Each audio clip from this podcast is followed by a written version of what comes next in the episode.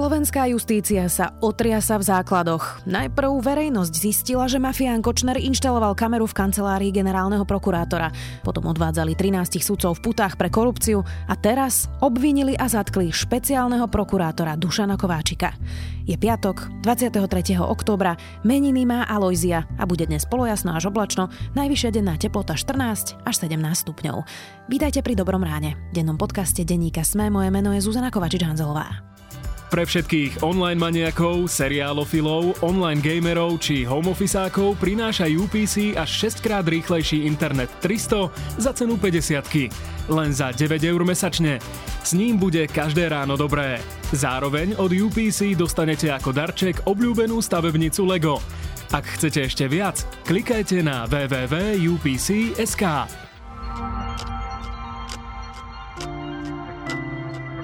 teraz poďme na krátky prehľad správ.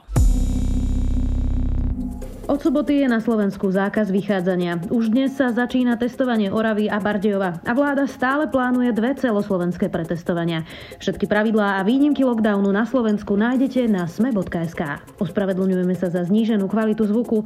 Vláda rozhodla až v neskorých večerných hodinách po našom nahrávaní. Mesto Bratislava od začiatku roka 2021 zakáže umiestňovanie herní 500 metrov od školy. Vo štvrtok o tom rozhodlo Bratislavské mestské zastupiteľstvo. Ochota dať sa zaočkovať proti koronavírusu na Slovensku klesá. V apríli by sa dalo zaočkovať 40% respondentov. V septembri už odpovedalo kladne len 23,5% respondentov. Justičný výbor Senátu amerického kongresu vo štvrtok jednomyselne schválil nomináciu Amy Coney Barrett na postudkyne Najvyššieho súdu USA. Na hlasovaní sa však nezúčastnil ani jeden demokratický senátor a výbor tak nemal dostatočné kvórum, ktoré vyžaduje, aby hlasovali aspoň dvaja členovia menšinovej strany. Sacharovovú cenu za slobodu myslenia poslanci Európskeho parlamentu tento rok udelili demokratickej opozícii v Bielorusku. Cenu si prevezmú počas slávnostnej ceremonie na decembrovom zasadnutí Európskeho parlamentu v Štrasburgu. Naši kolegovia zo SME konferencie majú novú akciu Leadership Summit a ak by ste sa chceli zúčastniť, viac sa dozviete na smekonferencie.sk. Viac takýchto správ nájdete na sme.sk.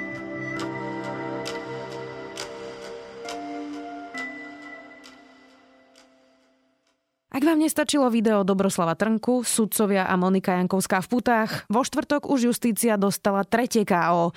Polícia v putách odviedla aj špeciálneho prokurátora Dušana Kováčika a obvinila ho mimo iného z korupcie. Kováčik je vo funkcii už 17. rok a má na konte množstvo kaos. Viac už so šéfom domácej redakcie denníka SME, Matúšom Burčíkom. Dušan Kováčik má okamžite odstúpiť. Tento pán zamietol pod koberec 63 prípadov jednu žalobu za celú svoju funkciu a za celé svoje funkčné obdobie podal, čo je úplná hamba. Matúš, vieme za čo? Zobrala špeciálneho prokurátora Dušana Kováčika policia v putách? Tak o Dušanovi Kováčikovi sa už toho hovorilo všeličo, že do akých kauz je zamočený, aké kauzy mal vyšetrovať a nevyšetroval, aké kauzy pod jeho dozorom išli do stratená ale toto je v podstate úplne nová situácia, keďže v rámci vyšetrovania nejakých mafiánskych praktík skupiny takáčovcov, ktorá už v podstate je taká jedna z tých starých e, bratislavských zločineckých skupín, bolo obvinených viacero ľudí a niektorí z týchto ľudí začali vypovedať aj na špeciálneho prokurátora Dušana Kováčika. Čo to znamená? Že ovplyvňoval v ich prospech nejaké konania, zobral no. úplatok? No, čo si predtým človek má predstaviť? To, to je práve to, že keby to aspoň bola nejaká sofistikovaná trestná činnosť ako iných takýchto vysoko postavených aktérov, ktorých už vieme, že máme vo väzbe v iných kauzách. Ale tu sa to obvinenie zaklada teda na tom, že podľa viacerých svetkov Kováčik mal dostať úplatok za to, že istého člena tejto skupiny zabezpečil, aby sa nedostal do väzby. No. To je taký taký trestný čin, že to sa na špeciálneho prokurátora, ktorý by mal byť akože zárukou toho, aby sa na, na Slovensku stíhali tie najzávažnejšie kauzy, je to naozaj veľmi banálny prípad. To znie ako 90. roky. Uh-huh, presne. A o to je to smutnejšie. No, akože zatiaľ sme iba na začiatku a ako hovoril jeden bývalý Lexov obhajca, že vznesenie obvinenia ešte nič neznamená. Musíme samozrejme dodržiavať aj prezumpciu neviny, nevieme, nakoľko sú silné tie dôkazy, ale aj to je dôležité, že obvinenie ešte neznamená, že on sa dopustil nejakého trestného činu. Teraz sa vlastne začína to vyšetrovanie. Ale to, že, že ľudia z nejakej mafiánskej skupiny teraz začali vypovedať proti Kováčikovi, tak to je fakt a asi to není pre neho nejaký veľmi slávny záver jeho kariéry, aký by si on predstavoval. Ja som to na začiatku menovala. Dobroslav Trnka a inštalovanie kamery Marianom Kočnerom, potom tam mal všelijaké rozhovory, medzi inými sa tam chechtali s Janom Počiatkom na trestných činoch. Potom 13 sudcovia, Monika Jankovská, teraz v putách špeciálny prokurátor. Čo si z toho má bežný občan zobrať? Áno, no akože musíme pripomenúť aj to, že ten Dobroslav Trenka napriek tomu, čo všetko už povychádzalo na povrch a už aj kde bol obvinený a potom mu zrušili to obvinenie, tak v podstate jeho to stále nejakým spôsobom obchádza, hej. Ale sú tu naozaj viaceré prípady, kde tí vysoko, bývalí vysoko postavení štátni úradníci skončili za mrežami, odkrývajú sa závažné korupčné kauzy a Kováčik v podstate tak ako bol dlhoročným súputníkom Dobroslava Trenku, však oni v podstate spolu vyrástli, mali takmer rovnakú tú kariéru, tak asi aj rovnako dopadli. 17. rok je vo funkcii Dušan Kováčik. Matúš, ty si jeden z pamätníkov, už robíš nejaký ten rok novinárčinu. Ty si pamätáš vlastne na tie jeho začiatky? Mal podobný začiatok, keď hovoríš, že podobnú kariéru ako Dobroslav Trnka, o ktorom sa hovorilo ako nádejnom vojenskom prokurátorovi. Pôvodne si mysleli všetci, že prinesie nejaký nový vietor, nakoniec priniesol asi iný vietor. Aká bola tá kariéra Dušana Kovačika teda? No to je práve to, že Trnka bol veľkou nádejou, keď sa stal generálnym prokurátorom. Vtedy v podstate za ňo v parlamente hlasovala koalícia aj opozícia, teda vyzeralo to, že ideme správnym smerom. A tak ako on prišiel z tej vojenskej prokuratúry, tak Dušan Kováčik bol, pokiaľ sa nemýlim, jeho námestníkom na tej vojenskej prokuratúre. Oni sa zviditeľnili tým, že vyšetrovali kauzu odpočúvania Pavla Ruska a denníka SME. To bola taká veľmi stará kauza, kde už sa vtedy ukazovali také hm, pofiderné figúry, ako hm, teraz je známy Peter Todd. A v podstate ukázali sa tým, že tú kauzu nejakým spôsobom vyšetrili, aj keď sa potom ukázalo, že to nebolo celkom tak, ako to oni uzavreli, ale Trnka sa stal generálnym prokurátorom, Kováčik sa stal špeciálnym prokurátorom. Ja si pamätám práve, že vtedy, keď on nastupoval do tej funkcie, dá sa povedať, že ešte mladý taký človek, ktorý pôsobil, že má plno ideálov. Ja si spomínam na taký jeden náš rozhovor, ktorý som mal u neho v kancelárii vtedy a pôsobil tak veľmi odhodlane, že áno, že teraz ideme vyšetrovať tie korupčné trestné činy.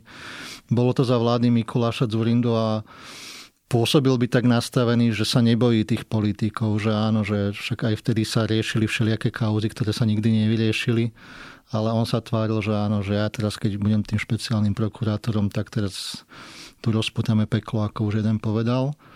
Ale no, ich tá doba asi zomlela. No. Naozaj nalepili sa zrejme na nich nesprávni ľudia. Na základe nejakých možno politických alebo iných dohôd sa stali súčasťou toho systému a tak to fungovalo v podstate až doteraz. Ja keby som vymenovala teda veci, ktoré sa nevyšetrili za Dušana Kováčika, tak to bolo financovanie SDK, financovanie Smeru, potom kauza Gorila, tá dodnes nevieme, čo vlastne s ňou bude, napriek tomu, že máme už aj nahrávku. No a t- kauzu Gorila práve, že Kovačik priamo dozoruje, hej? To je ten problém, že jedna, prepáč, že ti do toho skáčem, ale že jedna z najvážnejších kauz, a teraz sa ukáže, že takýto človek ju dozoroval a možno aj práve kvôli tomu je tá kauza tam, kde momentálne je. No. Navyše chcel zničiť tú nahrávku Dušan Kovačík. Poznáme svedectvo kolegu Toma Nicholsona, ktorý to aj vo svojej knihe opisoval, ako Kovačíkovi nešlo nikdy o nič iné, keď sa spis Godela dostal na verejnosť, ako zistiť, že kto tú vec vytiahol, kto s ňou E, mohol manipulovať, kto, kto do nej mohol nazerať a išlo iba o to, aby potrestal tých ľudí, ktorí sa postarali o to, aby sa to dostalo na verejnosť. Potom stopil ešte aj kauzu Bašternák. To vyzerá, že ten jeho track record je naozaj zúfalý. Alebo sa milím, urobil aj niečo, čo si ty pamätáš ako naozaj dobrú, odvážnu vec? Ako veľmi zvláštne, no zvláštne v tom dobrom slova zmysle je naozaj to, že za ten posledný čas, ja neviem koľko to je, dva roky, tie kauzy, ktoré vidíme, že sa dejú, tak sa dejú pod dozorom ľudí z úradu špeciálnej prokurátory. To znamená, že to sú Kováčikovi podriadení, alebo teraz už možno bývali, lebo týmto de facto podľa mňa Kováčik prestal byť špeciálnym prokurátorom. Asi to ukazuje to, že naozaj nemal až takú moc, aby mohol ľuďom, ktorí chcú si robiť dobre svoju prácu, aby im v tom mohol nejakým spôsobom, aspoň za tie posledné roky alebo mesiace zabrániť. Nie je to ale skôr náhoda, že mu tam vyrastli šikovní, dominantní prokurátori, ktorí sa neboja a on teda vlastne iba nezasiahol? S tým súhlasím, no však ale si sa pýtala, že či tam vieme nájsť niečo pozitívne, tak toto je jediné, čo mi napadlo. Ty si povedal, že de facto skončil. Podpredseda parlamentu Jura Šeliga ho vyzval, aby odstúpil. Vieš si predstaviť, že by teraz pokračoval ďalej Dušan Kovačík, keď ho pustia z väzby, uvidíme, že by vôbec pokračoval vo funkcii? Nie, zatiaľ vo väzbe je zadržaný. Ak by e, o väzbe rozhodoval súd, tak na to si ešte budeme musieť počkať. Ale tá situácia sa dá vnímať z viacerých pohľadov, lebo on ako špeciálny prokurátor musí byť e, držiteľom e, previerky najvyššieho stupňa Neviem si dobre predstaviť, aby takýto človek momentálne bol ďalej v tom režime, že by mu tá previerka zostala. Ďalšia vec je tá, že súčasná šéfka generálnej prokuratúry ktorá je jeho menovkynia pani Kováčiková, má možnosť mu pozastaviť výkon funkcie, čím by opäť prišiel tú možnosť, aby ďalej pokračoval v tom, čo doteraz robil. A potom asi naozaj taká najpriateľnejšia cesta by bola tá, že on by sa sám zdal tej funkcie.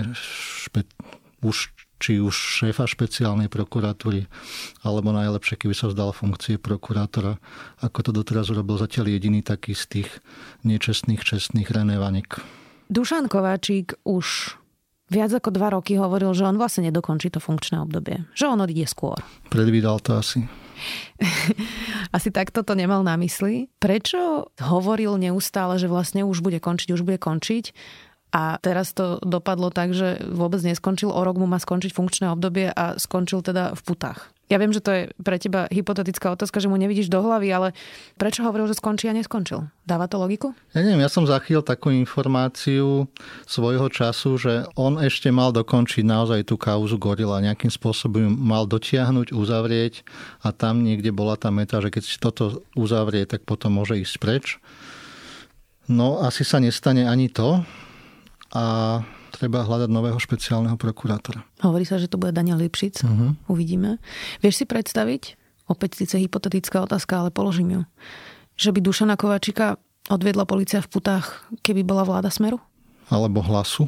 Alebo hlasu. Lebo teraz už to je také, že tá posledná vláda bola pod vedením Petra Pellegriniho, ale samozrejme, že nie. No však pamätáme si na ten výrok Roberta Kaliňáka ešte, že korupcia na najvyšších miestach sa nedá stíhať, lebo zrejme neexistuje. Ukázalo sa, že korupcia na najvyšších miestach existuje, len za vlády Smeru ju nikto nevidel. Takže neviem si predstaviť, ako by sa stal nejaký zázrak a zrazu by sa tam niekomu rozlepili oči a začali by sa veci diať tak, ako sa mali diať už dávno. Človek by z tohto mohol mať naozaj hlbokú depresiu. Justícia je teda naozaj v dosť zlom stave evidentne. Po tom, čo sme videli mm, sudcov v putách Dobroslava Trnku na videu, ako som už hovorila, teraz aj Dušana Kováčika. Je toto ale pozitívne? Že sa to čistí po toľkých rokoch? Môžeme vlastne povedať, že toto je dobrý signál? No hlavne je to dobrý signál z toho pohľadu, že keď si spomenieme na tie mečiarovské časy, tam bol hlavný problém to, že sa kauzy diali a nikomu sa nič nestalo. Hej? A vtedy narastal v ľuďoch ten pocit, že na veľké ryby sa nesiaha. No. Tu sa to obrátilo naozaj v tom poslednom čase a myslím, že sme v situácii, keď si nikto nemôže byť istý a opäť je to tak, že ak by Dušan Kovačik možno začal vypovedať, tak sa musia triasť aj ďalší ľudia, možno aj z tých najvyšších politických kruhov. Je dobrým signálom, Matúš, aj to, už bez ohľadu na to, kto bude špeciálny prokurátor, aj keď som naznačovala, že sa teda hovorí v kulároch, že to bude Daniel Lipšic, že do boja o generálnu prokuratúru, o stoličku teda konkrétne, nastúpilo 7 prokurátorov, teda 6 prokurátorov a jeden sudca Najvyššieho súdu. A žiadny z nich nie je, keď to tak ľudovo poviem, absolútny prúser? Je to tak, ako si povedala. A je to šťastie, no, že v tejto ťažkej dobe, ktorá ukázala naozaj veľké zlyhania, či už na prokuratúre, alebo na súdoch, však samozrejme aj medzi vyšetrovateľmi. Prihlásili sa do toho výberového konania naozaj kvalitní kandidáti. Opäť sme v situácii, keď nemôžeme hovoriť hop, kým sme nepreskočili. Hej. Takže berme, že sa tým nástupcom Jaromíra Čižnara stane niekto naozaj taký, kto tú prokuratúru potiahne tým správnym smerom a dá prokurátorom, ktorí sú statoční a odvážny signál, že teraz už konečne naozaj môžete robiť poctivo svoju robotu.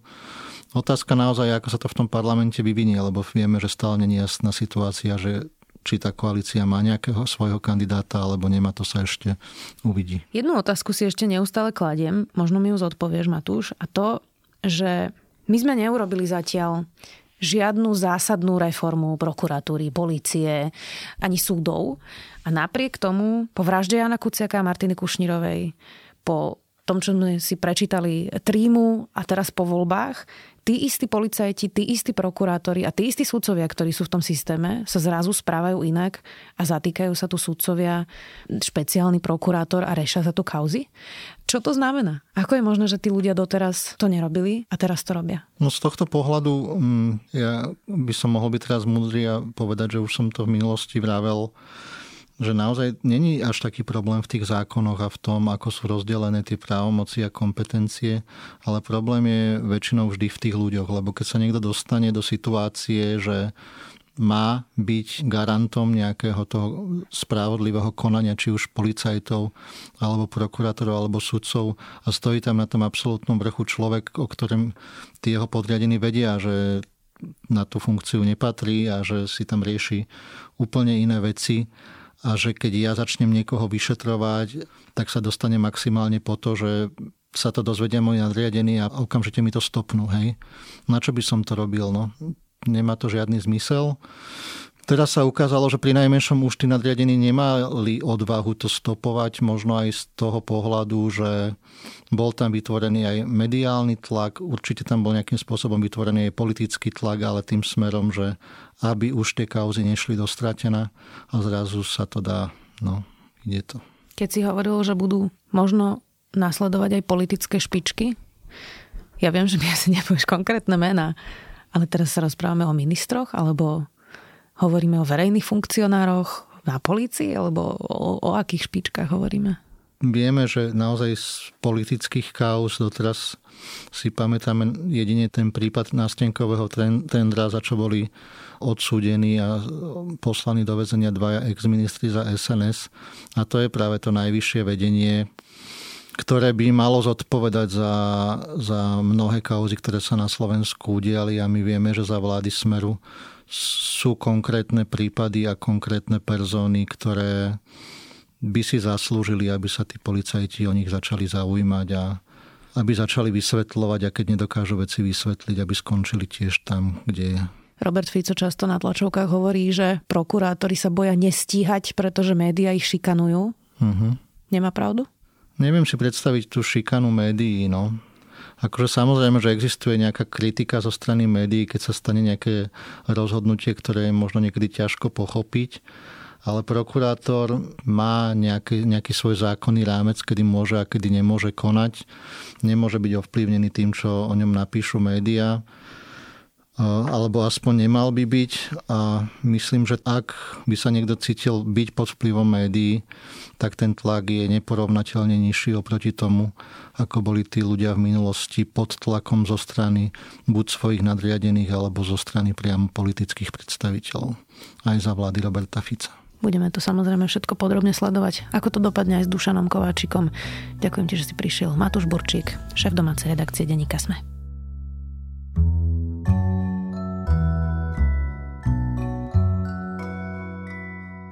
The New York Times priniesol článok o novej štúdii, ktorá vyvracia tvrdenie, že beh vám zničí kolená. Práve naopak, podľa najnovších zistení vedcov, správny beh kolená posilňuje a je dobrou prevenciou proti artritíde. To je môj zaujímavý tip na záver. Dobré ráno pre vás každé ráno pripravuje okrem mňa aj Jana Maťková, Tomáš Prokopčák či Nikola Bajanová a za produkciu Dávid Tvrdoň a Jozef Matej.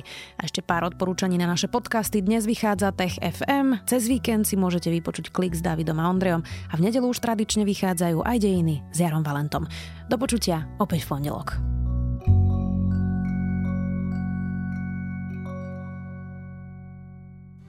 Tento podcast a Internet 300 za cenu 50 len za 9 eur mesačne a stavebnicou Lego ako darček vám prinieslo UPC. www.upc.sk